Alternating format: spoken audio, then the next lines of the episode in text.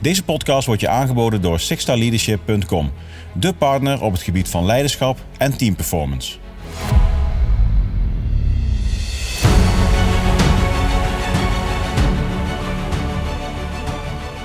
Welkom bij deze nieuwe aflevering van de Six Star Leadership Podcast. De gast van vandaag is Arjan van der Hoek. Arjan praat over zijn tijd bij Defensie, zijn ondernemerschap en koffie als geluksmomentje voor iedereen. Een fijn en relaxed gesprek, vol met leuke humor, met een lach en een traan. Veel plezier. Ik ben vandaag bij Arjan van der Hoek. In Eindhoven bij de koffiebranderij. Uh, ik heb wat opgeschreven, Arjan. Dat ga, ga ik aan jou voorlezen. Ja. Um, ik ken jou sinds 2006. We zijn samen in 2007 naar, naar Oegersgang geweest. Um, dat is niet per se de reden dat ik hier ben. Ja, dat is wel, wel mooi. Um, jij was toen plaatsvervanger van het verkennis, uh, binnen het verkenningspeloton. Met een, groep, met brave groep, uh, herinner ik me. En je bent nu eigenaar van de koffiebranderij in Eindhoven. Je doet nog van alles ernaast, want daar kunnen we misschien nog over hebben. En is dat de beste plek voor koffie in Eindhoven en verder buiten? Of zeg je van het is de beste koffie waar je maar kunt komen? Ja, voor mijzelf. Ja. Ik maak het natuurlijk zelf. Ja. Dus dan is dit de beste koffie. Ja. Okay. En iedereen mag daar gelukkig zijn eigen dingetje van vinden. Ja. Dus dat is het leuke. Ja. Iedereen mag dat mag in Nederland. Dat mag in Nederland. Ja. ja. voor die vrijheid hebben we gevochten. Dus, dus uh, uh, maar goed, even, even terug naar jou. Jij was, um, dus hoe ik jou heb ervaren. Dus, ja, dus, uh, dat vind ik wel leuk. Um, als plaatsvervanger was je natuurlijk ontzettend sterk in het, dat plekje tussen het kader noem ik het eventjes en de mannen. Want je stond eigenlijk daar heel mooi tussenin en je kon het met iedereen, uh, iedereen goed. Dus je, ik denk dat Stefan jou echt een uh, hele waardevolle plaatsvervanger heeft gehad. Stefan was groepscommandant. Ook lastig, vond ik mij ook wel. Vond het lastig? Ja. Oké, okay, ja, die, die onthouden we even dan, wat de lastige was. Was Stefan lastig of Tirol? Ja, beide. Beide, ja. ja, ja. Uh, en ik herinner me jou ook als de creatieveling met eten. Ja. ja. Dus wij hadden eigenlijk altijd vies eten. En jij gooide alles met elkaar en dan kwam er een zes sterren maaltijd uit. dus daar waren wij ook wel eens jaloers op dan. Hè. Um, we zeiden eigenlijk goed dat hij niet bij ons zit, maar stiekem uh, hoopten we dat je bij ons kwam, weet je wel. Dus dat was... Uh... En uh, jij had volgens mij ook een hele mooie bijnaam. En dat was? De hippie. De hippie, ja. ja. de hippie. Waar kwam die vandaan? Ja, dat, dat weet ik niet. Ik denk omdat... de, ja, Misschien. Uh... Je liep er qua haren toen al bij zoals iedereen er nu bij loopt. Nee, toen was ik ook netjes kaal geschoren. Ja. En, in het begin had ik ook geen baardje. In Afghanistan gingen we toen allemaal uh, een mooi baardje laten staan. Tot ja. sommige heel lang en heel vies. heel vies, heel vies, ja. Uh, ja, ik, ja, dat weet ik niet. Ik weet ook niet wie daarmee begonnen is eigenlijk. Die dat ooit bedacht heeft. Van de hippie. En misschien kun jij dat beter beantwoorden. Ja, ik weet het niet. Die naam was al dat ik bij jullie kwam. Oké. Ik ben natuurlijk in 2006 ingeschoven bij jullie. Omdat de nood zo hoog was, we moeten iemand kiezen. Dus toen kwam ik eruit. Even een goede erbij hebben. De happy, ja. Misschien... Uh, de linkse roots, muziekkeuze. Uh. Dat ik altijd, ja, bepaalde inslag. Uh, niet zo zwart-wit misschien. Of ja, ja, ja. toch het goede erin willen zien. Ja, ondanks dat het eigenlijk heel erg kut was. Ja. Je zag meer in het leven. Ja. ja. Ik denk dat dat is. Filosofisch. Ik? Wat meer filosofisch. ja, nou, dat kent de vertellen als happy. Ja, dat zou niet kunnen. Ja, en... Um... Ik zat niet te mediteren of zo, dus... Nee, nee, nee. Ik deed gewoon netjes mee. Moet je mafkees doen dat. nee, dat was, dat was toen sowieso nog niet... Uh... Was toen nog niet hip. Was toen niet geland, was nog nee. niet hip, nee. nee. Dus het hey, uh... al een paar duizend jaar, hè? Ja, nee, dat weet ik, ja. ja. Nee, zeker, maar dat, dat is ook... Uh... Ik had graag in die tijd wat vaker een uurtje voor mezelf... Uh ja. genomen wat betreft meditatie ja. met de kennis van nu, zeg maar. Mhm. Dat hebben we niet, uh, niet gedaan. Um, goed, en na de uitzending ben jij vrij snel je passie gaan volgen. En dat is koffie. Ja. Zo heb ik dat ervaren. Dus wanneer ben jij de, heb jij verlaten? Ik, uh, ik heb, ben na de uitzending ben ik nog volgens mij nog één keer op de kazerne zeg maar, officieel geweest. En dat is om mijn spullen af te gooien. Mm. Dat kon, dat kon eigenlijk niet, maar ik heb echt bijgetekend toen voor die uitzending. En toen heb ik ook gezegd, daarna ga ik meteen, uh, ga ik meteen weg. Dus die keuze was van tevoren al gemaakt voor jou? Ja, ja. Dus het was januari of zo, een beetje na het uitschepingsverlof. Zo heet Ja. dat geloof ik. ja. Eh, ja, moest ik gaan solliciteren. Dus toen kwam ik bij Randstad binnen. Dus ja, ik had geen idee natuurlijk. Dus toen zei ik, ja, ik zoek een baan. Ja, wat dan? Ja, weet ik eigenlijk ook niet. Toen zeiden ze, ja, wij zoeken ook nog mensen. Dat kun je allemaal. Ja, niet zo heel veel. Nou, perfect. Dat is precies wat wij zoeken binnen Die zoeken we. Wij zoeken interstudenten. Die kennen niks. Die kunnen niks. Oftewel multi-inzetbaar. Ja. Nee, dus ik, ik had een klein beetje... Want ik, ik was al iets ouder hè, toen ik ook in, eh, binnen Defensie kwam. Dus ik had daarvoor had ik al wel wat werkervaring. hè. Ik had inderdaad in de keuken gewerkt. En ik had ook eh, als door-to-door verkoper... Deur, van deur, een belletjesleller voor UPC. De kabelmaatschappij waar iedereen zo'n fan Voor van de, was. voor de jonge luisteraars onder ons, dat is nu Ziggo. Dat is nou Ziggo, ja. ja. Dat was zo'n Ja. slecht bedrijf dat ze de naam op een gegeven moment toch maar moesten veranderen. Dat is ook overgenomen. En, eh, dus ging ik belletje lellen bij mensen of ze dan een abonnementje wilden afsluiten. Dus ik had wat saleservaring. Dus toen zeiden ze bij Randstad, nou, eh, probeer maar eens. Hè. Eigenlijk moest je een hbo-opleiding hebben. En eh, ik, had- ik ben nooit naar school geweest, basisschool, veel verder ben ik niet gekomen. Dus toen ben ik daar een halfjaartje gaan zitten. Ik zei, ja, ik ga hartstikke dood hier. Joh. Ik, snap, ik snap niet dat jullie daar volhouden, zo op kantoor. En, wat deed, wat deed je dan? ja, intercedent. Dus dan bemiddel je tussen, ehm, tussen, tussen vraag en aanbod, werkzoekenden Oké, dus je en, zoekt en bedrijven. Oké, dus het, Ja. het aanbod komt van het Randstad. En je zoekt dan bedrijven die in principe bij... Ja, dus er Randstad komen mensen naar je toe die zeggen, nou, eh, wat kun je allemaal als cv'tje, ja, dit en dit. Ga je kijken of je binnen, binnen het bestand, of je daar iets voor kan vinden. Ehm, dus dan ga je die mensen ga je dan plaatsen, dus die ga je voorstellen bij eh PNO. Of, eh, nou, dat heb ik een tijdje gedaan en werd ik helemaal gek. Toen ben ik weer terug de horeca ingegaan. En toen kreeg ik, eh, dat was binnen, eh, hoe heet het, Centerparks. Het horeca deel daar. Je hebt binnen Centerparks altijd zo'n plein waar dan van alles aan zit. En daar zochten De ze... plaza. Ja, inderdaad. Ja. In de tropen zit je dan. Hè? En daar zochten ze een manager. En ehm, nou, assessment en dingen. Dat werd heel serieus werd het aangepakt. En eh, toen werd, werd ik aangenomen. En die, eh, mijn leidinggevende die zei van... Ja, we zoeken echt iemand zoals jou hebt. En die militaire ervaring die jij hebt... Ja, dat vinden we echt geweldig. Want er zitten heel veel mensen in de organisatie die, die een beetje kantjes ervan aflopen. En eh, ja, we denken echt dat jij dat eh, weer een beetje naar rechts kan richten. Dus met die instelling ging ik daar aan de gang. Weet je, ik was net een half jaar... Hey, bijna was de happy. Ja, nou... Dus die... Dat was echt... Als ik daar aan terugdenk, echt tenenkrom. Het was echt verschrikkelijk. Wat was verschrikkelijk dan? Dat je die opdracht kreeg? Of, of- Ik kreeg die opdracht, dus ik werd zeg maar... vers- je, als militair heb je al een, al een bepaalde houding. Hè? Dat is vrij direct en, en eh, ja, heel hiërarchisch natuurlijk. En iedereen luistert. En als ze niet luisteren, hoef je alleen een keer naar je schouder te wijzen. En dan gaan ze alsnog luisteren. Dus je hoeft heel, eigenlijk op bepaalde vlakken vrij weinig te doen om mensen toch aan de gang te krijgen. En dus binnen het bedrijfsleven is, natuurlijk, is dat wel een slag anders. Maar met, dat wist ik toen helemaal niet. Ik dacht, ik ga gewoon hetzelfde trucje doen. En dan luisteren ze wel. Dus ik gewoon streng aankijken, recht in de ogen. En als ze dan niet luisteren, dan kijk ik nog een beetje boos. En dan doe ik hier komen jij en... dus ik probeer de mensen echt een beetje onder druk te zetten. En heel vervelend. Eh, en dan ging een halfjaartje... eh was ik zo aan de gang. En toen dacht ik, ja, maar wat ik aan het doen ben, dat, dat werkt helemaal niet. Hè? Want ik, ik had conflicten en dames die zaten huilend bij mij op kantoor. En dan ging ik, als ze aan, aan het huilen waren, waren ze al gebroken, ging ik er nog een keertje overheen om nog verder kapot te maken. Total dominance. Ja, echt. Dat was, maar ze, ze luisterden daardoor wel op een bepaalde manier. De sfeer was verschrikkelijk. En toen dacht ik, ja, ik, ik moet dit omgooien. Want dit gaat, zo, gaat voor mezelf helemaal niet goed. Eh, die mensen hebben er geen plezier meer in. Ehm, dus toen heb ik dat Maar beetje... hoe lang ben je nu dan weg, zeg maar? Dus uh, praat ik anderhalf jaar. Oké, ja, is goed. Ja. Toen kreeg je dat inzicht. Dus toen dacht ik, ja shit, dit werkt helemaal niet. Maar ben je dat 15 jaar?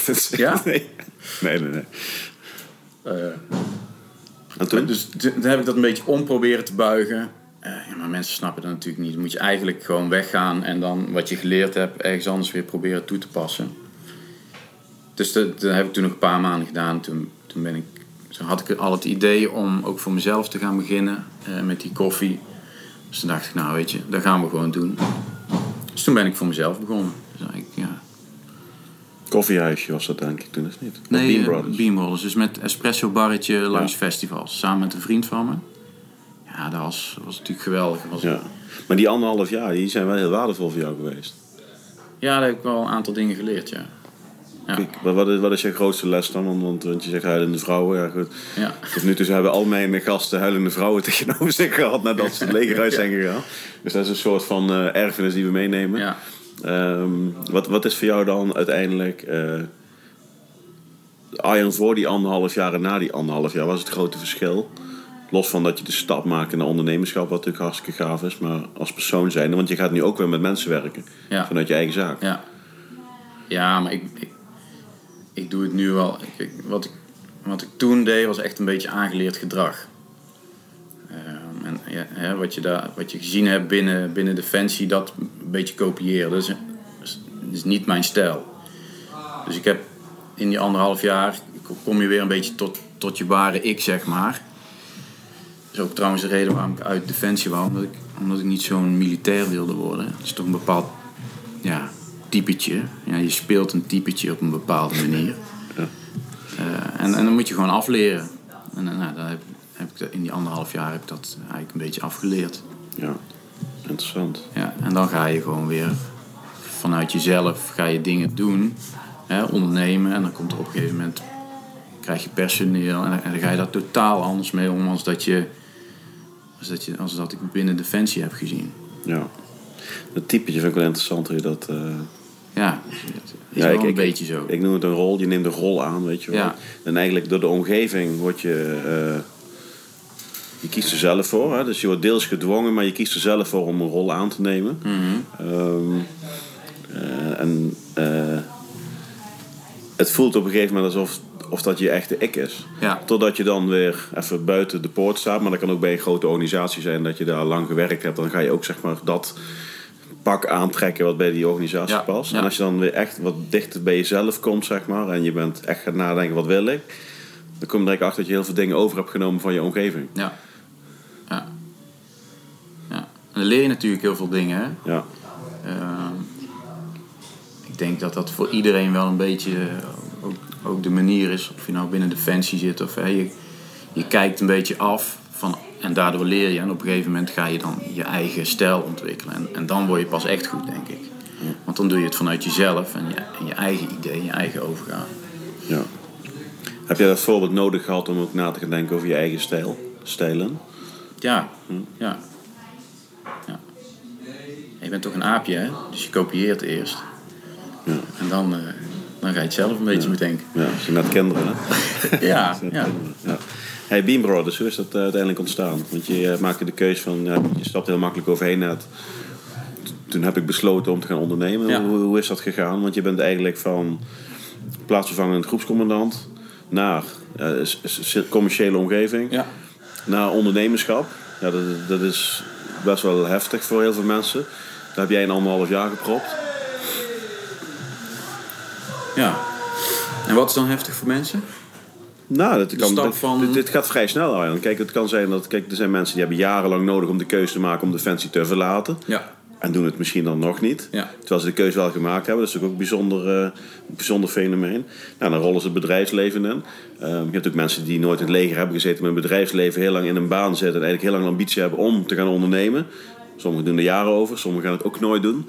Eh, kijk, jij hebt eigenlijk in een vrij korte tijd en Defensie verlaten. Het veilige Defensie, maar die keuze had je al gemaakt. Bedrijfsleven ingerold. En uiteindelijk heel snel de stap gemaakt om te gaan ondernemen. Dus je bent eigenlijk van een zekere situatie bij Defensie... in anderhalf jaar tijd een soort van rollercoaster naar je eigen bedrijf toegerold. Ja. Ja, onbewust. Kijk, je, eh, ik ben sowieso iemand die wel van verandering houdt. Dus in die zin ook niet bang is om, om andere dingen zeg maar, los te laten. Ik denk dat, hè, wat je net omschrijft, dat mensen de, hè, vanuit een eh, jarenlang zeg maar, als mede bij, een- bij een werkgever zitten en dan, dan niet de keuze willen, durven maken, kunnen maken om zelfstandig ondernemer te zijn. Je moet dan ook los durven laten van wat je hebt. Ik denk dat dat vrij makkelijk kan. Ja. Ook niet, ja. Hoe doe je dat? Is dat iets waar je, wat je mee hebt gekregen of is dat erin gekomen? Het is gewoon de aard van het beestje, denk ik. Ja. Ja. Hoe heb je de uitzending ervaren in 2007? Als je kijkt naar de persoon die je nu dan bent en je verplaatst dat naar, eh, naar onze uitzending. Wat ik daar heb geleerd, wat ik daar... eh, Hoe heb je dat ervaren, die hele periode? Ook als je kijkt naar het leiderschap, de, de, de rol, het naar jezelf, dicht naar jezelf zijn. Ja, nou, dat, dat vond ik... Dat, als we net hadden we het over een rollercoaster. Die- Zo'n uitzending is wel echt een, eh, ja, vrij extreme rollercoaster. Die hebben ze nog niet bedacht. Ja, rollercoaster hell. Ehm, ja, dan word je zo... Onze uitzending had zijn eigen berg, die naar een rollercoaster Ja. was genoemd. Dus dat is... eh, Ja, dan word je zo geleefd. En, en weet je, het was de eerste keer dat. eh, je had natuurlijk al een, keer een uitzending meegemaakt. Weliswaar een hele andere, maar dan heb je toch al. Ja, neem je toch al een stukje ervaring mee. Voor mij was het de eerste keer. Dus ik had geen idee van, van wat je nou moest verwachten. Natuurlijk word je goed getraind en hè, we best wel, best wel goed voorbereid op een bepaalde manier. Maar als je dan echt de eerste keer uit de poort gaat, en ik weet goed, toen zijn we helemaal in het einde van die vallei geweest, hè? Toen zijn we daarna nooit meer teruggekomen. En meteen was het eigenlijk, eh, begon het al een beetje. En, eh, en vanaf, vanaf dat moment, totdat we weer in kaf, zeg maar, weer terug eh, waren, ja, was, het, was het eigenlijk gewoon één gekke huis. één lange adem. Ja, ja. En als je daar, als, ik- als ik daar zeg maar nu over nadenk, ik krijg een beetje een, een rilling door mijn lichaam, Ja, ik ook. dan, Ja. Dan kun je eigenlijk niet bevatten wat, er, wat, er allemaal, wat er allemaal gebeurd is en in, in wat voor tijdsbestek dat gebeurt. En de, een van de gekste dingen die ik, ehm, die ik vond, toen ik- op een gegeven moment ga je natuurlijk weg en dan komt die, eh, die andere club, ga je, en die neem je dan ook een keer mee op zo'n ehm, op zo'n patrouille. En dan, eh, hoe, hoe anders je dan erin staat als die maanden daarvoor. En hun komen natuurlijk helemaal vers uit Nederland en, en staan op hetzelfde punt als jij een aantal maanden geleden was. En dan ben je toch wel een beetje afgestompt op een bepaalde manier in die, in die maanden. Dan, dan wordt het gewoon, een tik wordt, wordt, bijna, wordt bijna gewoon. En dat, dat vond ik heel gek om, om, om dat zeg maar te ervaren bij mezelf. De eerste keer ga je meteen eh, dekken en eh, nou, dan denk je, wat de fuck gebeurt hier? En dan denk je, wow, die kogels soeven echt. Ik dacht alleen dat het in de film was, maar dat is, dat is dus echt zo. Ze fluiten. Ze fluiten. Ja, Hoe dicht zijn ze dan bij je? Ze zijn warm. Ze zijn toch wel redelijk dicht bij je.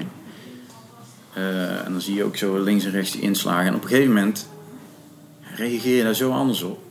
Is dat, en dat vond ik het meest bizarre om bij mezelf te merken. Ja, heel herkenbaar. Ja, Die eerste patrouille, Arjan, hè, eh, waar je het over hebt dat we zo ver in dat gebied waren. Mhm. Dat was volgens mij met eh, de overdracht van onze voorganger. ja. Klopt, ja. hè? Ja, dat was de overdracht. Ja. Kun je nog herinneren hoe zij erin stonden? Ja. Vertel eens. ja, heel relaxed. Ja. We gingen daar ook in zo'n, in zo'n bermpje zitten en een beetje zwaaien. En het was. Toen, ik, ik, heb, ik heb laatst nog een eh, mailtjes. Mijn schoonmoeder had alle mailtjes die ik destijds naar Thuisfront heb gestuurd. Heeft ze allemaal bewaard. Dus toen heb ik dat allemaal eh, heb ik dat teruggelezen. En als je dan die eerste mailtjes. Dan schrijf ik ook echt. Het, lijkt wel bijna een paradijsje. Hè? Ik voel net of ik zeg maar een beetje in het Oude Testament loop. En het is, hè, het is mooi en het is. Hè, Die green zone is super vruchtbaar, de mensen zijn vriendelijk, de, de kindertjes zwaaien. En Hoop drugs.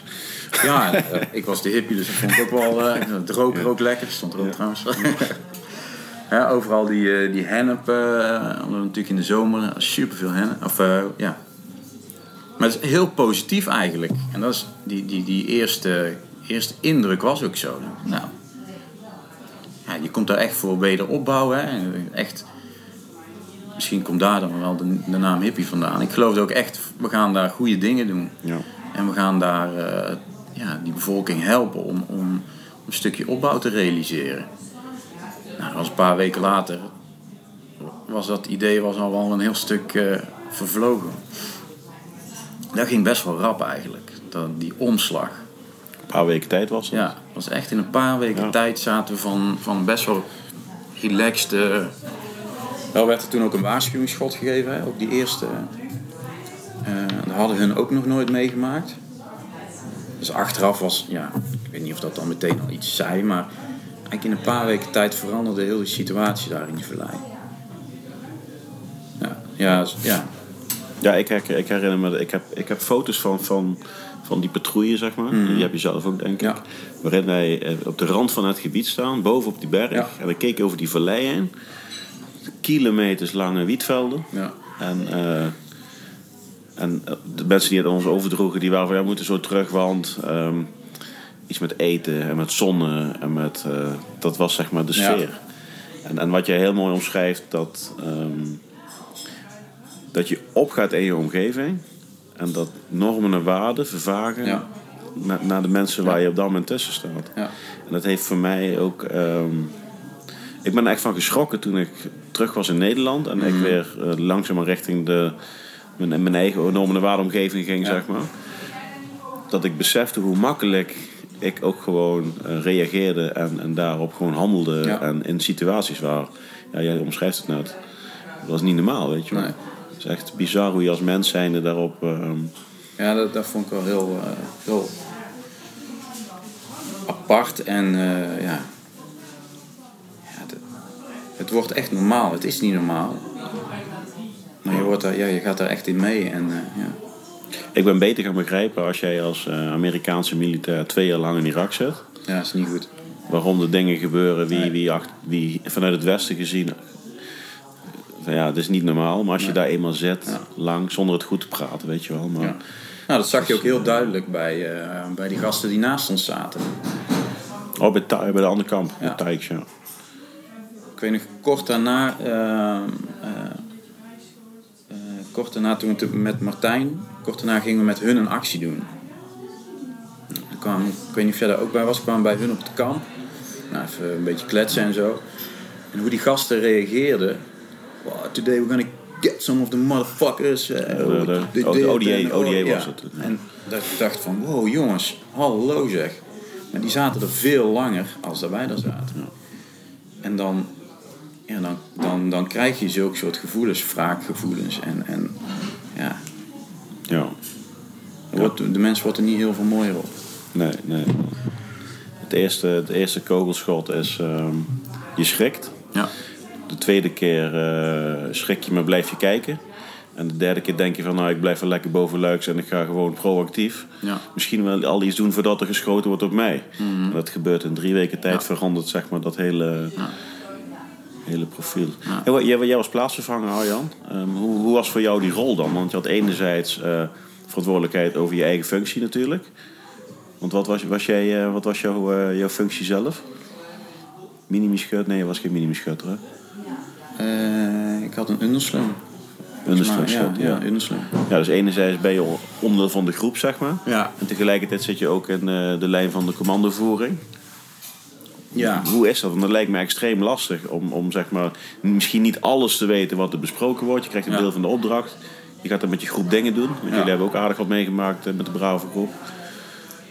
Ja, dat was, dat was soms wel lastig, omdat er op een gegeven moment gebeurde er natuurlijk ook in de, in de lijn, in de, in de gezagsverhouding, gebeurden er een aantal dingen. ehm, waardoor de communicatie hè, binnen het kader niet altijd optimaal was. Ik denk dat een deel van de manschappen dat niet of nauwelijks zeg maar meekreeg. Maar omdat ik daartussen stond, eh, ja, kreeg ik daar wel, wel mee en vond ik daar af en toe, hè, je bent niet helemaal onderdeel zeg maar, van dat kader. Want jij was de enige corporaal die plaatsvervanger was, toch? Nee, En die andere groepen hadden volgens mij... oh nee, ik had natuurlijk Sander. Ja. Maar de andere groepen hadden, hadden Dolph. Ja, ja, dat klopt trouwens wat je zegt. Dat, dat waren eigenlijk ehm, Ja. eh, extra onderofficieren eh, die als plaatsvervanger meegingen. Zonder plaatsvervanger minder waardig te noemen. Het is gewoon net zo belangrijk als, eh, als de groepscommandant. Ja, maar daardoor, omdat je natuurlijk binnen Defensie zo sterk die rangen hebt, Ja, Stom eigenlijk achteraf. schoven hun wel aan bij, ehm, Ja. bij bepaalde besprekingen en ik er niet. Dus de, ja, het was niet altijd even, even makkelijk of zo. Ehm, maar ik, ik heb, ik heb niet, niet als heel vervelend ervaren of moeilijk of wat dan ook. Omdat we toch. Ik denk dat een ver- verkenningseenheid toch heel anders in elkaar zit als, als een, eh, als een in- infanterie-eenheid. Eh, dus die, die lijntjes zijn eigenlijk al veel makkelijker en het is al minder hiërarchisch gestructureerd als, eh, als binnen een infanteriepeloton, denk ik. Ik weet het niet, want ik heb nooit bij een infanteriepeloton gezeten, maar als ik dat zo van de buitenkant bekijk, dan denk ik dat wij redelijk. Het zijn kleinere groepjes. Ja, dus je moet ook wel, hè? Je moet meer inbrengen en creatief zijn, Ja. zonder dat je het, grote plaatje, Ja. zeg maar, ehm, frustreert. Noem ik het Ja, eventjes, ja. weet je wel. Dat is, eh, Wat is jouw moeilijkste moment geweest in Afghanistan? Ja, de langste nacht. Ja. Dat vond ik toch wel, eh, ja. Dat, vond ik, dat was wel echt heel heftig. En jij weet meteen waar ik het over heb. heb meteen waar het over hebt. Ja, de rest heeft natuurlijk geen idee. Nee. Ehm, ja, Die vijf luisteraars, die snappen het nog niet. Ja. en wat ik daar ook heel moeilijk aan vond, dat je krijgt zo verdomde weinig tijd om, om daar dan eventjes... eh, weet je, zo heftig. En je, ja, je, de volgende dag, het gaat meteen weer door. En toen we, wij gingen toen weer terug naar Volendam. Hè. Je gaat meteen weer in de wacht. En, ja, en volgens mij gingen we die dag daarna gingen we terug naar het kamp. Of die dag daarna zelfs, dat weet ik niet helemaal meer. Daar was toen ook een soort van moment gecreëerd. Hè? Een, een soort rustmomentje, een, eh, een herdenkingsdienst. Maar dat was het dan ook. Ja. Wil je zelf iets vertellen over de langste nacht, wat dat inhoudt? Wat dat precies voor ons is geweest? Nou, ik hoef nou, nee. Nee, oké. Nee, goed, een van de collega's is overleden. Ja. Ja, Martijn. En ehm eh, wij zijn heel dicht bij betrokken geweest als eenheid zijnde. Eh, en dan zie je gewoon hoe snel het, de operatie gaat door. Ja. We hebben wel een moment gehad, eh Volendam was ons kleine kampje. Ja. Daar, dat benoem je zojuist. En we zijn daarna nog naar Hedingen geweest om met Martijn zijn eigen groep. ja, samen met Sneeuw toen. Met de genie. eh mijn hoofd, Moby was zijn liedje, herinner ik me. En dat was heel, heel bijzonder, heel emotioneel. Ja. Eh, en wij zijn toen meteen weer teruggegaan naar Volendam. Ja. En dan staat gewoon de volgende patrouille weer klaar. Ja. En dan, dan begint het eigenlijk weer opnieuw. Ja. Ja, en dat was ook het, de start eigenlijk van een totaal andere missie. Ja. Wat daar gebeurde toen. Ja. Ja. En zo zijn er wat, ja, heb je wel meer momentjes van die wat kleine momentjes. Ik weet niet wat toen over die bermbom heen Wat heb je? gereden. En Een klein momentje, eh, mensen. uh, Arjen is ook nog over een berm omheen Ja. gereden met zijn eh, groep. Dus eh, Die afging. ja, die ging af. Ja. Wel op, precies onder het motorruim. En, en eh, dus toen mocht ik dan eh, legitiem al mijn collega's even tussen de benen voelen of er nergens scherfjes zaten en gek- andere gekke dingen. Oh, jij was, jij was een medic, of niet? CLS'er. CLS. CLS, ja. ja. En toen, Me Too bestond toen ook nog niet, dat is maar goed voor sommigen. Hè? Puik als je meeluistert. Ehm, en toen mochten we daarna, want we zaten dan in zo'n eh, IPR'tje. Een enorm kut voertuig wat dat betreft. Maar goed, die had ons, heeft, daar hebben we wel geluk mee gehad toen dat we in zo'n IPR zaten. En dan hadden we net over zo'n bermbom gereden. Toen werd dat ding, hoe is het met voertuigen zo? Nou, hoe, toen was jij ook over de radio toch? Ja, ja. Eh, personeel was ook goed, dat was ook fijn. Maar toen mochten we daarna, moesten we dan in, zo'n, eh, in een eh, MB'tje stappen. Dat vond ik toch wel even wat minder. Dus is eh, gewoon een, eh, een, ja, een zacht voertuigje, gewoon een, eh, Een jeepje. een, een G-Wagon, een G-klasse. Al die rijke tata's. eh, Ja, ja, ja. De mijne wijk staan er vier. Nee. nee, ik, ik kan me nog een moment nog herinneren. Wij hoorden in één keer pof. En toen keken we achter ons en toen zagen we inderdaad jullie IPR dat daar wat, wat rook uitkwam. En de eerste boodschap, in ieder geval de eerste melding die over de radio ging, was van... ehm, eh, er zijn twee MB'tjes onderweg voor jullie om verder te rijden. En toen klom ik inderdaad op het net van, goh, hoe gaat het met jullie? Ja. dat, Dat is totaal geen... eh, dat is heel bizar, ja. helemaal ja. Zonder kwade bedoelingen, maar dan zie je wel in zo'n situatie eh, dat mensen eh, te operationeel aan het nadenken zijn, terwijl je nog gewoon met mensen werkt, weet je wel. En ik denk dat dat wel een mooie les is, weet je wel. People first. Ja, en als dat klopt, Ja. dan komt de rest daarna wel goed. Ja, daar was totaal geen ruimte voor wat dat betreft, nee. Nee, dat was heel bizar, ja. Ja. Die is, uit, die is afgesleept toch uiteindelijk? De IPR is Die afgesleept. IPR is eh, ja, afgeslepen Ja. aan de basis. En wij gingen vrolijk verder eh, in een eh, jeepje. Ja, ja, daar gingen we weer. ja. ja. ja, bizarre tijd. Hmm. Wat was je mooiste moment? Los van tussen de benen voelen of er scherpjes bij de collega's zaten. Ehm, het mooiste moment. God. Ja, er zitten... De, God is ook een mooi moment, maar wat is dan het tweede mooiste moment? Dat is, eh, Allah Akbar. Nee. ja, er zitten zoveel... Het is ook een echt unieke ervaring. Hè? Maar kijk, we... Dat vind ik altijd heel mooi als we een reunie hebben. We zien elkaar dan, eh, of spreken elkaar heel weinig, maar je kijkt elkaar in de ogen en het ja, er zit toch... Ja, dat vind ik het mooiste. Dus dat je wat je met elkaar weet te presteren onder extreme omstandigheden. Ehm, en, dan, en dat je dat toch met elkaar weet te fixen. Dat is, dat is, dat is ontzettend bijzonder. En dan, Ja. dan maak je nergens mee zoiets. Ehm, hè, ondanks dat je de buurman eigenlijk rechts van je hè, persoonlijk vlak niet al te veel mee hebt of wat dan ook. Maar dat je, dat je, dat je toch dat voor elkaar kan krijgen. Ja, dat is gewoon waanzinnig knap. bijzonder. Hè? Dat is echt, eh, ja. ja. Nou, ik had vorige week dan, eh, dus die, die, die is al uitgezonden, is met Harm. En eh, die was OPC van een ander peloton. Ja. En die, die sprak ik na de opname van de podcast. Die zei van, ja, die, die band die wij met elkaar hebben, Mhm. de 2007 band die wij met elkaar hebben, die band gaat niet meer lek. Dat Nee. nee, ja, dat klopt. is mooi hè? Ja. En dat is ook zo. Ja. Dus even de, de hele experience met, voor jezelf van hoe, hoe zo'n band ontstaat. En wat je, wat je waarschijnlijk de rest van je leven een groepje mensen hebt waar je ten alle tijde op terug kunt vallen.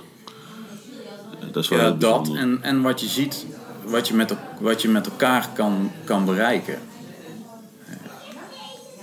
Ja, dat, is, dat is wel heel bijzonder om mee te maken. Ja. Met al die extreme dingen, dat je daar toch met elkaar doorheen weet te, weet te knokken. Letterlijk en figuurlijk. En dat creëert iets met, hè, wat, ja, zoals je net omschrijft, dat, dat gaat nooit weg. Dat, dat blijft altijd. Ja. En ik weet zeker eh, dat als er, stel dat er ooit iets met iemand, wat voor vlak dan ook is, en eh, je doet een beroep op, op elkaar, ja, dan, dan ben je er voor elkaar. Dat, onbewust is dat ook iets, eh, ja, ook wel iets heel bijzonders. ja, dat is mooi. Ja. Ja. Heb je dat ook doorgetrokken nu met, met, met je eigen bedrijf? Dat je ook daarin zeg maar, die verbondenheid zoekt? Ja, ja. ja. Dus op een gegeven moment heb, ja, is, dat, is dat wel heel sterk geworden. Ja. Mhm. ja. En, dat, en dat is, dat is ook, ook best wel gelukt als je, ehm,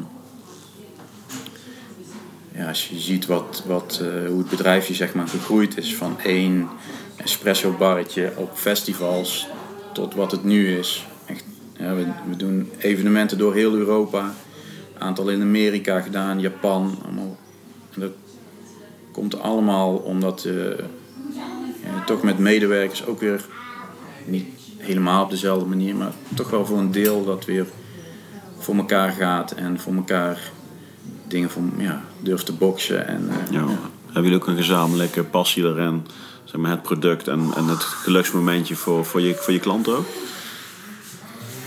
Ja, dat. En ehm, wa- wat, ik, wat ik heel erg probeer te creëren is dat eh, mensen de ruimte krijgen om, om te mogen zijn wie ze, wie ze zijn. Op de, op de manier te doen zoals ze dat zelf graag doen. En, en, en dat proberen te stimuleren. En, eh, ja. Dus ik, ik ga niet zeggen zo en zo wil ik dat het uitgevoerd wordt. Hè? Maar ik probeer echt de creativiteit van mensen aan te spreken. Ze mogen het invullen zoals ze het zelf willen. Kijk, mij maakt het in principe geen reet uit of je nou om 9 uur of om 10 uur begint. En behalve dat de winkel, mensen die in de winkel staan, die, Ja. ja. goed, die winkel moet gewoon open. En mensen die op kantoor zitten of dingen. Maar dat je gezamenlijk kijkt, oké, wat zijn de doelen? Dat zijn jouw doelen. En hoe je die in gaat vullen, dan, dan moet je zelf eh, bedenken. Mag je zelf Ja. bedenken. Dus 180 graden anders als eh, de, de intercedent wie... eh, Ja, maar ook binnen Defensie. ehm, kijk, de manier van leidinggeven daar werkt supergoed voor de extreme situaties waar je voor komt te staan. Maar je haalt niet het maximale uit je mensen. ja. Je, je zet niet het maximaal potentieel in. En, en dat probeer ik, probeer ik wel te doen. En, dat- en ik denk dat mensen dat heel, heel prettig vinden. En dus dat ze zich echt gewaardeerd voelen. En dat ze echt eh, de dingen in mogen vullen zoals ze dat zelf willen. Ja. Ja, ik, ik heb dat inzicht voor mezelf eh, nog een keer gehad toen ik het bedrijfsleven inging. Ja? Ik- en ik noem het even een semi-inzicht dan. Had ik, had ik eigenlijk een paar maanden voor de uitzending. Ik, ik, ik, zat zelf ook heel... Ja, goed, je kent me natuurlijk. Ik ben iemand die heel strak ergens op kan zetten. En afspraak is afspraak. En, en ik merkte bij, met, met, met de Romeo-groep, zeg maar... Er ontstonden clashes, weet je wel. Toen heb ik ook gezegd, ja, dit, is, dit is niet de manier om tot, tot de groep te komen... waar ik graag samen mee op pad wil gaan. Toen had ik al een paar inzichten van... Ja, we moeten echt wat meer vertrouwen op elkaars kwaliteiten. En jij moet het weten. Het is jouw wapensysteem. Dus jij moet zorgen dat het klopt. Ja. Want wij hebben jou nodig. En je moet het niet doen omdat ik het zeg, weet je wel. En, en, en ehm, Ja, ik denk dat als, als leidinggevende moet je, denk ik, meer in dienst staan van Ja. hè, wat heb jij nodig om te kunnen excelleren? Wat, wat kan ik jou geven om nog beter je taak uit te voeren? Wat heb je van mij nodig in plaats van, nee, ik ben jouw leidinggevende, dus jij moet dingen voor mij gaan doen. ja. Het plan maak je samen. Je maakt het samen en vervolgens ga je kijken, oké, nou, wa- waar loop je tegenaan? Hè? Wat, zijn, wat zijn dingen wat je, wat je lastig vindt of waar kan ik je in ondersteunen om, om, om de gezamenlijke doelen nog beter uit te kunnen voeren? Ja. In plaats van, nou, jij gaat dit doen en ik wil dat je dat op die en die manier gaat doen. En daardoor gaan mensen niet zelf nadenken. Ja. En dat is natuurlijk wat je binnen Defensie een beetje ziet. Ja, ik lig hier in die, eh, in die schuttersput. En lig nou al vijf uur. Maar ik ga niet zelf nadenken dat, dat... Oh, de rest is al weg. Ja, niemand heeft tegen mij gezegd Nee, dat, nee, dat de rest al weg is. Nee, nee, nee. En dan lig je daar. dat is extreem, maar Ja. dat kan Die gebeuren. zou, die zou niet meegegaan zijn naar op de uitzending. Maar, nee, maar ja, die... die, die- nou, nou, nou. We hebben allebei wat namen in ons hoofd nu. Nee, maar ik, ik denk wel dat, dat, ik denk dat je binnen Defensie... eh, ehm, ik denk dat daar een, wel een kentering aan gaande is... omdat je ook gewoon met andere gasten werkt tegenwoordig. De instroom is anders. Ja. Ehm, ik noem het eventjes de wat oudere officieren, onderofficieren waar wij mee te maken hadden. Die zijn natuurlijk ook aan het veranderen. Dus ook het andere zijn zeg maar de, de mensen waar wij heel dicht mee werkten. Dat zijn nu langzaamaan zeg maar de mentoren Ja, van ja. de nieuwe lichting onderofficieren. Die pikken dat ook niet meer. Maar er is, er, is, er is wel denk ik een modernisering van leiderschap. Ook binnen het defensieapparaat. En eh, ik denk dat je bij de Special Forces, de commandos, mariniers, whatever... kwam je daar twintig jaar geleden ook al niet meer mee weg. Tot op een bepaald niveau. Want ook daar was het denk ik deels uitvoeren. Eh, als jij echt een specialist bent binnen een team... dan moet je meedenken. Ja. Kijk, en daarin, daarin zijn de reguliere landmachteenheden, in die tijden dat wij er rondliepen, niet specialistisch genoeg voor, zeg maar. Om eh, ook op het gebied van werving. Kijk, wat je binnenkrijgt, eh daar doe je de opdracht mee. En, en nou, laten we heel eerlijk zijn, eh, iedereen heeft zijn eigen kwaliteiten mee, maar niet iedereen is in staat om op een bepaald niveau proactief mee te denken. Nee. En Nee. die mensen heb je ook nodig. Ja. Kijk, en dan is het toch altijd week in de wegen van... Goh, heb ik tien jongens die een opdracht kunnen uitvoeren? Of eh, wil ik de vier hebben die eh, heel erg proactief meedenken met alles... en met, met het clubje ga je het doen? Kijk, en ik heb in het bedrijfsleven ontdekt dat je 100% om dat clubje moet gaan bouwen. Ja. Dat, daar zit je niet meer te wachten op iemand die statisch is. Ja, terwijl je bij Defensie nog een plekje hebt voor zo'n jongen. Ja. Ja. Met zonder daar iets van plus of min te vinden. Want dat is gewoon... eh, Nee, maar ook... En jij was daarin wel heel onderscheidend. En dat, en dat is natuurlijk, jij- jij, zat eigenlijk qua, qua denkniveau en qua, qua ambitie misschien wel onbewust. eh, wil je heel graag, eh, zo kwam het mij over hoor, eh, zat veel meer in het vat. En eigenlijk is dat ondergewaardeerd geweest tijdens zo'n missie. En dat is, enerzijds is dat misschien gegaan zoals het gegaan is. Maar tegen, Ja, maar met dat komt ook heel simpel, omdat ik een bepaalde rang op mijn schouder heb zitten. ja, dat is En eigenlijk dat- daardoor is heb, dat- jij, heb jij die rol. En ja, Ja, stom is dat toch? En ik snap, ik snap, dat is zo, wel zoals het spelletje werkt Ja, natuurlijk. ja. Dus in het bedrijfsleven is dat onmogelijk. Want dan gaat zo'n gas gewoon Ook weg. in het bedrijfsleven is dat zo. Ja. Eh, dan zit het niet op de rang op je schouder, maar dan, dan zit het... eh, eh, Oké, wat voor opleiding heb jij genoten? En dan stroom je op een bepaald niveau stroom je in. Ja. Nou, ja, ik heb eh, basisschool gedaan. Daar heb ik geen eens een diploma van, want dan krijg je geen diploma. Dat is jammer. dus het is natuurlijk ook, ook in het basis of in, in, in, het, in het bedrijfsleven is, is dat zo. En omdat jij een bepaalde. eh, Met een bedrijfsleven loop je talent weg, Arjen. hè? zeg je? Het talent, zeg maar. eh, Kijk, als jij voor Defensie tekent, voor, voor drie jaar, whatever, en het is zoals het is, dan, dan heb je er daar maar mee aan te committeren. Loop je contract af, ga je gewoon naar een andere baas toe.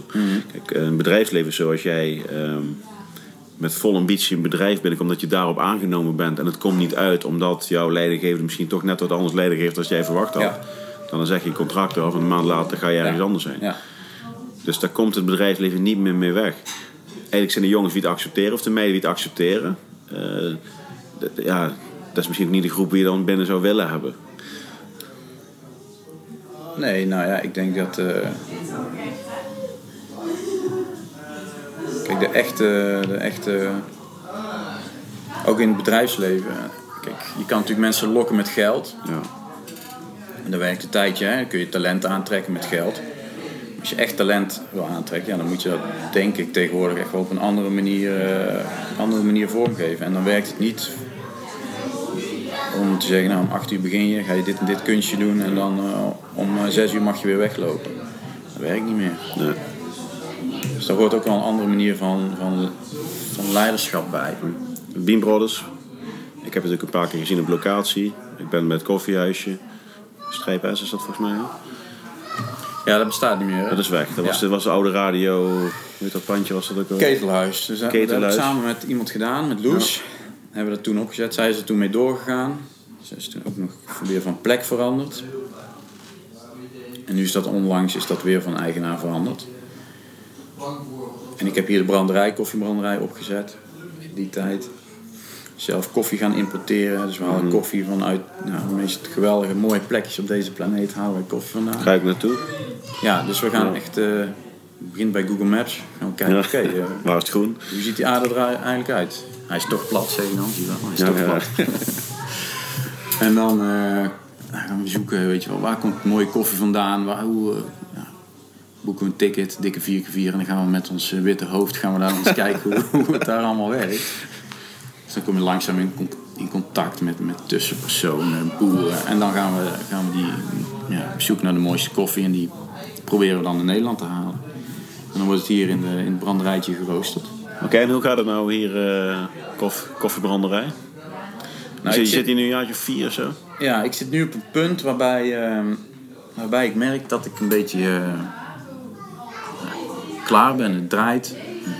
Ehm, ja, alles, alles loopt. Er wordt, er wordt geld verdiend. De, de mensen die, die zijn allemaal blij, die doen wat ze doen. De structuur staat. Dus ik zit, ja, ik zit er een beetje naar te kijken. En het voelt een beetje af voor mij. En dat is best wel een gek gevoel. Dus ik, ik, ja, ik ga zoeken naar een nieuwe uitdaging. Dus ik ga weer een nieuw bedrijf beginnen. En dan weer met nul op de bankrekening. En alles weer helemaal opnieuw uitvogelen en, eh, en weer gaan. Ja. En Daar, heb ik heel veel zin in. En wat ga je met de koffiebranderij doen dan? Ik ga de brander ga ik er, eh, ga, ga ik er uithalen. Ja. Waar dat precies gaat gebeuren en zo, dat, dat is allemaal nog onduidelijk. Maar die gaat eruit. Dus het espresso barretje hè, waar, we, waar we nu zijn, dat blijft bestaan. En alles op mobiel gebied, dus al, overal die locatiedingetjes, dat blijft. En dan gaat Gipke, mijn vrouw, ja. die, Die zit veel- in het bedrijf waar je... Ja, die is op een gegeven moment eh, begonnen eigenlijk met een beetje administratieve taken te doen. Omdat ik een enorme chaot ben. Dus zei, nou, eh, kom maar hier met die bonnetjes. Dan ga ik het wel zorgen dat dat eh, netjes gebeurt. En die heeft zo langzaam eigenlijk steeds wat meer dingetjes eh, ja, op zich genomen. En toen ik vorig jaar een burn-out kreeg... en toen was het noodgedwongen dat zij samen met Jor, een collega, eigenlijk alles ging doen. Eh, maar dat ging eigenlijk zo goed. Want zij is gestructureerd. Weet je, zij is veel meer een, eh, een manager als, als dat ik dat ben. Dus er kwam veel meer structuur in en, en, en alles liep eigenlijk veel beter als dat ik dat altijd deed. Weet je, ik doe maar wat. En dat is heel leuk en dat is chaotisch en, en, en dat werkt ook wel op een bepaalde manier. Maar die volgende stap is eigenlijk ook wel handig, weet je wel. Ehm, dus hebben we nou geze- gezegd van ja, je, je, je doet eigenlijk veel beter als het ik doe. Laat, laat ik me alsjeblieft er niet meer mee bemoeien. Want dan ja, dat is voor haar niet fijn en, en voor mij eigenlijk ook niet. Dus zij gaat door met, met, eh met espresso barretje en met, eh, met alles op, op locatie. En ik ga dan eh, koffie branden. Ja.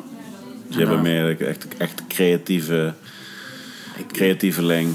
Ik de ben- ben- productmens. Ja. Ja, en, en ik vind het heel leuk om, om zeg maar van, van niks zeg maar dan iets te maken. Ja. En daar Ja. krijg, krijg ik energie van. En als het dan staat, dan denk ik, ja, leuk, het staat. En dan een beetje fine-tunen vind ik dan ook nog wel leuk. Maar dan is het toch eigenlijk wel, is het eigenlijk wel klaar. Ja, ja. En die burn-out, hoe, hoe, is dat, hoe is dat ontstaan? Is dat een aanloopperiode naar iets wat uiteindelijk knapt? Of? Ehm, ja, de balans is dan natuurlijk sowieso weg. Hè? Dus de, de- ik was toch wel heel veel bezig met het werk. En ook wel van ja, dat, het, dat het meer moest zijn, groter moest zijn. Dus ik was toen bezig in Amerika, daar had ik een aantal klussen gedaan. Oké, weet je, nou, het idee van dan ga ik in Amerika ga ik daar dan iets opzetten. En ja, toen dacht ik, waar, ben ik eigenlijk mee bezig? En, was eigenlijk te veel en er kwam, kwam een aantal dingen die kruisten elkaar. Waardoor in één keer zakt gewoon de energie weg en is het gewoon, is het gewoon allemaal te veel. Te veel in, in het hoofd bezig, te, te veel nadenken, te veel eh, piekeren, weet je wel, s'nachts. En eh, ja, dan op een gegeven moment gaat het lampje gaat gewoon uit. Dat is toch wel handig van je lichaam, dat op een gegeven moment zelf een keertje iets eh, aan de noodrem trekt.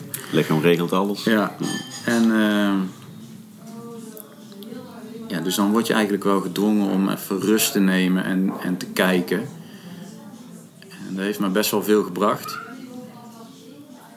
Ben ik ja, gewoon heel veel met de kinderen geweest. Dus eigenlijk het enige wat me toen nog energie was, waren gewoon mijn twee kindjes.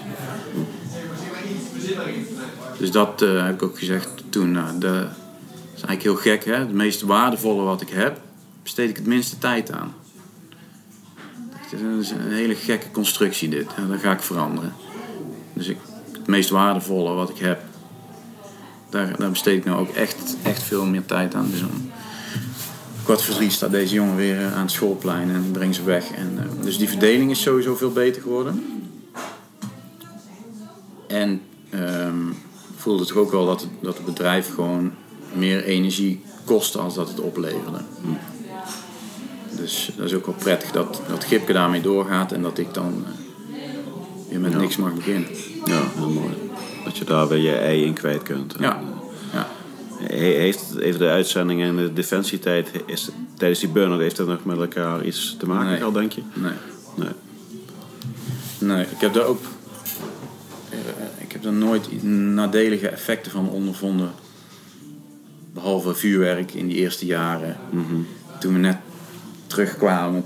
We kwamen terug in december, begin december. Dus toen dacht ik, nou weet je, is goed dan 31ste, dan eh, een groot feest, weet je wel. Iedereen we zien en dan gingen we kroeg in en vuurwerk. Nou, deze jongen werd helemaal gek. Die ging panisch eh, in de taxi, eh, knalde die weer naar huis, want het ging helemaal niet goed. Al die mensen en ja, achteraf is natuurlijk ook niet al te snug. maar buiten dat heb ik eigenlijk weinig last van ondervonden. Nee. Ja. Maar het is wel die rush waar jij, waar jij in bent gestapt natuurlijk. Want we hadden het in het begin van het gesprek even over dat jij in anderhalf jaar tijd en Defensie hebt verlaten Ja. en een baan bent gestapt. En Ja. erachter te komen dat je een rol speelde. Eh, uiteindelijk ben je gaan ondernemen. Nou, dat is weer een totaal nieuw hoofdstuk wat je opent voor jezelf. Kijk, en uiteindelijk ga je dan zo snel dat het lichaam inderdaad een keer zegt van... ga bijna van met de belangrijkste dingen in je leven bezig. Dat is wel een mooi inzicht. Ja, Ja. Hoeveel kinderen heb je? twee. Twee. Hoe oud? Ik even nadenken. Nee, Oh, steeds ook alweer. Hoe lang is dat alweer geleden dat ik seks had? Jezus. eh, dat is, eh, Ik, ik dacht heel even toen je zei van nou, je wilt toch meer met de 64. belangrijkste dingen van je leven bezig zijn dat je, dat je mij zou benoemen. Maar dat Ja. was- nou, dan is er nog veel te halen. Nee, nee, nee. Heb je nog veel contact met, eh, met de groep? Jeroen, Jeroen spreek ik echt eh, Ja. op eh, regelmatige basis. Ja. Jeroen is ook, ook al een keer willen spreken. Ja. Dus van ambulancebroeder naar bierbrouwer. En, Ja. ja. ja. Ja, iedereen, iedereen heeft een mooi verhaal. Iedereen, ieder persoon is waard om een film van te maken. ja. Dus eh, ja, Dus ik zit, zit een beetje, ja... Er staan weer allemaal nieuwe dingen te gebeuren. Ja, mooi. Maar ja, daar heb ik wel heel veel zin in. Dan kun je alles weer meenemen wat je hebt geleerd. Hè. Zorg dat die balans goed blijft. Dat is natuurlijk dat altijd, een, altijd een trigger. Hè. Als je iets wil bereiken, dat je daar dan op een gegeven moment zo in doorschiet. Dat, dat, ja, dat, dat het enige doel wordt. En dat is bij ondernemers natuurlijk heel makkelijk om, om in die verleiding te trappen. En ja, kijk, voor sommige mensen die vinden dat prima. Om 80 uur te werken en zeg maar alleen maar hun onderneming, onderneming eh, groter te maken. Voor mij zit dat toch iets anders in elkaar. Ja. Maar Wat, wat is voor jou het belangrijkste in het leven? Het belangrijkste Ja. is, het, Mooi woord zingeving. is toch mijn, mijn vrijheid. Dus dat ik het in mag richten zoals ik het, zoals ik het zelf wil. Dus niet vrijheid dat ik ja, alleen maar kan doen en laten wat ik wil, maar dat ik, het, dat ik het op de manier kan doen zoals ik zelf wil. Dus dicht bij mezelf. En dan eh, mijn leven op die manier kan inrichten. Ja, mooi. Ja. En wat doe je over twee jaar? Over twee jaar, nou, daar ben ik ook mee gestopt. Om eh, lange vooruitzichten te maken. Ik dacht, ik hou bij twee jaar. Maar... Nee, ja, dat, dat, dat soort dingen eh, heb ik ook gemerkt. Weet je, dat, brengt mij helemaal geen, eh, geen geluk om daarover na te denken. Vergelijken mezelf met anderen ben ik ook mee gestopt. Daar word ik ook helemaal niet blij van. Hè. En wat ik over twee jaar doe, eh, God weet. Ja. Misschien heb ik wel een eh, mooie, ergens mooie koffieplantage of zo. ja, wie weet. Ja. Of misschien, ja, het zijn zoveel dingen. Kunt van alle, je kunt zoveel mooie kanten op in, in dit leven. Dus, niet. Ben je spiritueler geworden de laatste jaren? Maar wat je zegt is heel mooi namelijk. Ik vind altijd een heel... eh, Ja. ben je meer gaan nadenken over eh, zingeving en, en, en wat meer op je af laten komen en ook gewoon de wereld het werk laten doen om jou je pad te laten leiden? Ja, dat klinkt natuurlijk. Want zo, zo, zo, zo, zo benoem je het nu wel namelijk. En dat is heel mooi hoor. Want het geeft je ook een bepaalde mate van rust en. ja. En, en, En dat is heel prettig. Dat, je, ehm, dat je die rust hebt, het vertrouwen in jezelf. En ehm, ook hetgene wat er is, dat dat er gewoon mag zijn. Hè. Of je je nou verdrietig voelt of blij. Hè, eh, Ja. Zonder dat je daar meteen eh, iets anders mee wil gaan doen. Hè. God, ik voel me vervelend en dan moet ik om gaan buigen. Nee, ik voel me gewoon vervelend. En eh, nou, dat je dat dan Ja. gewoon er mag laten zijn. Ja. Spiritueel, ja. Ik denk, denk wel dat ik eh, op een gegeven moment ergens boven een berg in Nepal of zo moet gaan zitten. nee. Ja, ik vind het heel lastig. eh, ja. Ja, weet ik niet. Ben jij spiritueel? Wat is dat dan? Dat vind ik ook, ja. Nou, ik, ik, ik, ik ben ehm, de laatste jaren daar wel, ook door alleen mijn vrouw, maar ook gewoon zelf, ik ben daar wel mee over na gaan denken. Ja. En, dan- dan ga je over lezen en dan, omdat je erover leest, ga je, ga je meer interesseren. En dan ga je eens naar een eventje toe en dan ontmoet je mensen die ook eh, in het verleden x gedaan hebben, plotseling eh, daarmee in aanraking zijn gekomen.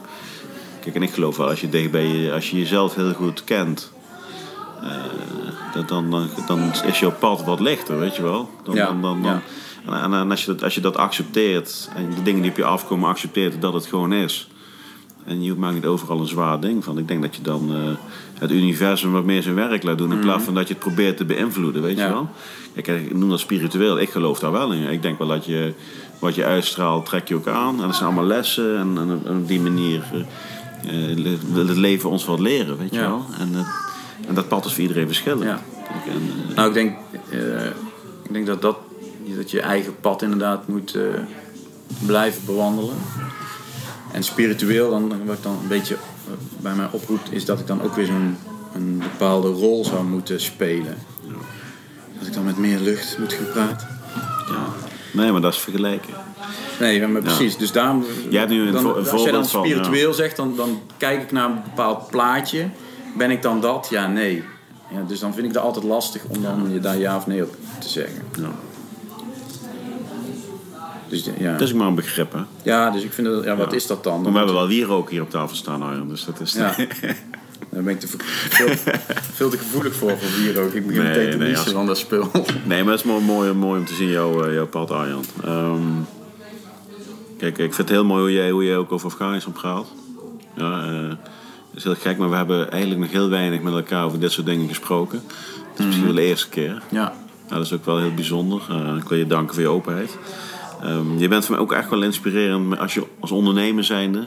Je bent stappen maken, je bent creatief, je doet dingen. Eh, eh, ik heb mensen om, in, om- in mijn omgeving nodig om dat ook te doen. En ik heb ja, altijd in de gaten, wat doet hij? Dan zit hij weer daar en dan heeft hij weer hierover. En hoe doet hij dat dan? En acht jaar terug snapte ik er niks van. En nu begrijp ik het, omdat ik zelf ook er middenin zit ondertussen. En, eh, en ik vind het ook heel leuk om te zien dat je toch... onbewust heel veel lessen van de afgelopen 10, 15 jaar. Eh, jezelf nog beter met leren gaan, gaan kennen, zeg maar. Met als gevolg dat je meer in vrijheid leeft, zoals je dat noemt. ja. En dat is eh, denk ik het doel van, het doel van iedereen zijn. Dat je een zelf regie hebt over je leven. ja. Doen wat jij denkt dat op dat moment het beste is. En dan wil niet altijd zeggen dat dat het leukste is. Mensen zeggen, ja, ik wil graag leuke dingen doen in mijn leven. Ja, dat is niet altijd het beste te zijn, weet je wel. Er horen ook gewoon fuck-ups tussen af en toe. En Ja. die, eh, dat, die horen gewoon bij in het leven, weet je. Dat is... eh, Maar ja, die hoef je niet op te zoeken natuurlijk. Die komen vanzelf die komen vanzelf wel. Die komen vanzelf wel, ja. Ja. ja. want als je het opzoekt, dan ga je forceren, weet je wel. En, eh, maar dat is wijsheid, Arjan. Hè? Die Je wijsheid- hoeft niet door de pijn heen, denk ik. Jij hebt die wijsheid al. Dat is mooi, hè? Ja, Ja, Arjan, dankjewel voor het gesprek. ja graag gedaan. Ja, En heel veel succes met, eh, met dit koffiehuis. Ja, Ja, dat is dan aan mijn vrouw natuurlijk. ja, Ik zal doorgeven. ja maar goed, zij, eh, zij staat heel dicht bij jou. Ja. dus eh, heel veel succes hiermee en ook met je nieuwe project. Ja, dankjewel. Ja, dat jij eh, eigenlijk het ko- koffiemoment gelukje wat bereikbaarder wil maken voor, eh, voor meer mensen. Dus echt die creatieve geest gaan inzetten om complexe dingen makkelijk te maken. Mhm. Dan in, in jouw branche, zeg maar. Dat je nog heel veel tijd mag besteden met de momenten waar jij gelukkig van wordt. Ja, dankjewel. Ja.